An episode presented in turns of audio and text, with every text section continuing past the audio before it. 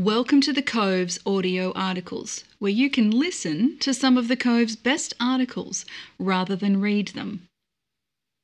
This article is entitled Firebugs Burnout, Leadership and Stress Culture in the ADF by Madison Lang. Soldiers will work long hours in bad conditions without their morale being adversely affected, provided they know why the hardship is necessary and they are confident that their leaders have a sincere interest in their personal welfare. Australian Army 2002. Working and training under prolonged stress and fatigue are often touted as hallmarks of resilience and increasingly regarded as the norm in the age of COVID 19. While some stress is inevitable during times of uncertainty, long term stress can, and often does, cause burnout. Burnout is a syndrome that results from prolonged stress or perception of unmet needs and expectations. It creates feelings of disillusion, low self esteem, frustration, exhaustion, and a sense of hopelessness and depression. Importantly, the cumulative effects of burnout result in lost or reduced capability and outputs, risk to longevity of force, in stress leave and discharge, and lessened long term resilience and sustainability through dynamic job roles in ambiguous spaces. While there are ways to manage and reduce the impact of burnout personally, as seen by this Smart Soldier article, there are inherent factors within the ADF that continue to foster it, and this article will discuss. You joined Army, Army didn't join you is often used alongside lines such as, suck it up. However, rather than creating a culture of embracing the suck, ADF personnel often harbour both resentment and stress that can build up to set the conditions for burnout and eventual discharge. A workplace culture of toughen up can create attitudes of internalization, which may increase feelings of stress and isolation.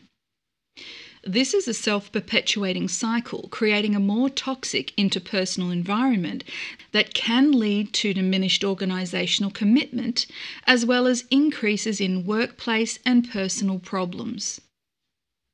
Stress arises when individuals are unable to adapt to or cope with work demands, while burnout is the result of prolonged and unsuccessful attempts to meet work demands.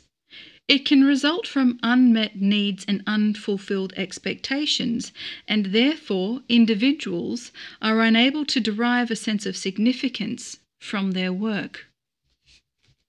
Therefore, while a level of stress is necessary to foster change and build resilience to operating under prolonged adverse conditions, there remains a limit to what should and shouldn't be regarded as hard stuff. As Professor Michael Leiter noted in an article for the Australian Psychology Society, improving resilience is helpful but not sufficient to address factors that are integral to aggravating and sustaining burnout. Where there is capacity to alleviate stress and reduce workplace burden, leaders have a responsibility to act. In career paths with professional mystique, where there is an established identity or stereotype surrounding beliefs, expectations, or opinions that must be followed, such as doctors save lives, there is a higher instance of burnout. Imagery that is reinforced through culture or media can increase career dissatisfaction in creating a disconnect between idealisation and reality. Given recruitment is based broadly on mediums such as pop culture and advertising, selling the dream of glory and achievement within the ADF can create a perception disconnect between job role and the day to day grind, creating a sensation of missed opportunities and career dissatisfaction. Leadership must then step in to manage expectations while seeking to retain motivation for individuals pursuing the mystique. As such, when leadership is lacking, the compounding effects of stress inherent within defense, both culturally and operationally, can introduce rampant and ongoing burnout that ultimately degrades long and short term capability. Leadership styles based around starting with why and in inspiring followership are more effective in reducing emotional exhaustion, psychological strain, which is the main cause of burnout. When workers can identify with an image, whether a sense of self, an idea of a successful person, such as a mentor, or within the ADF more broadly, there was a positive effect on personal accomplishment, self, and reduced depersonalization that helped lower the burden of burnout. Therefore, while Simon Sinek's Start with Why continues to hold true, the culture of the ADF often fails to align with motivational or image based styles of leadership in favour of promoting hard work and doing what no one else will as the ideal. And while this makes sense for a war-fighting institution in promoting resilience to adversity, it comes as a double edged sword for the long term impacts of stress and burnout.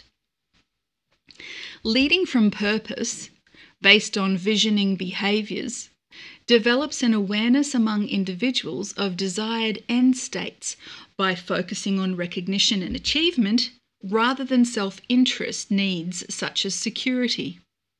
By providing individuals with meaningful objectives, leaders can create a buffer against distress and burnout. This is seen in the ADF as linking tasks to saving the team, leading peers, or in achieving mission success, rather than demanding tasks be completed as this is what you signed up for. Leaders who are adept at creating meaning and direction can inspire high standards and create a strong culture of shared identity that ultimately reduces the burden of stress. In this way, where burnout undermines performance and capability, leaders have a responsibility to not only provide direction, but also care building long term workforce resilience, adept at handling adversity. While stress is an inevitable consequence of living in a hyper-connected world in the age of a pandemic, it must be managed away from burnout if defence is to retain its edge. Ultimately, it is no longer about who joined who, but whether they were able to stay. Thanks for listening to this audio article. Please refer to the print version for all the author's references. Don't forget to download the Cove app. It's PME in your pocket, anywhere, anytime.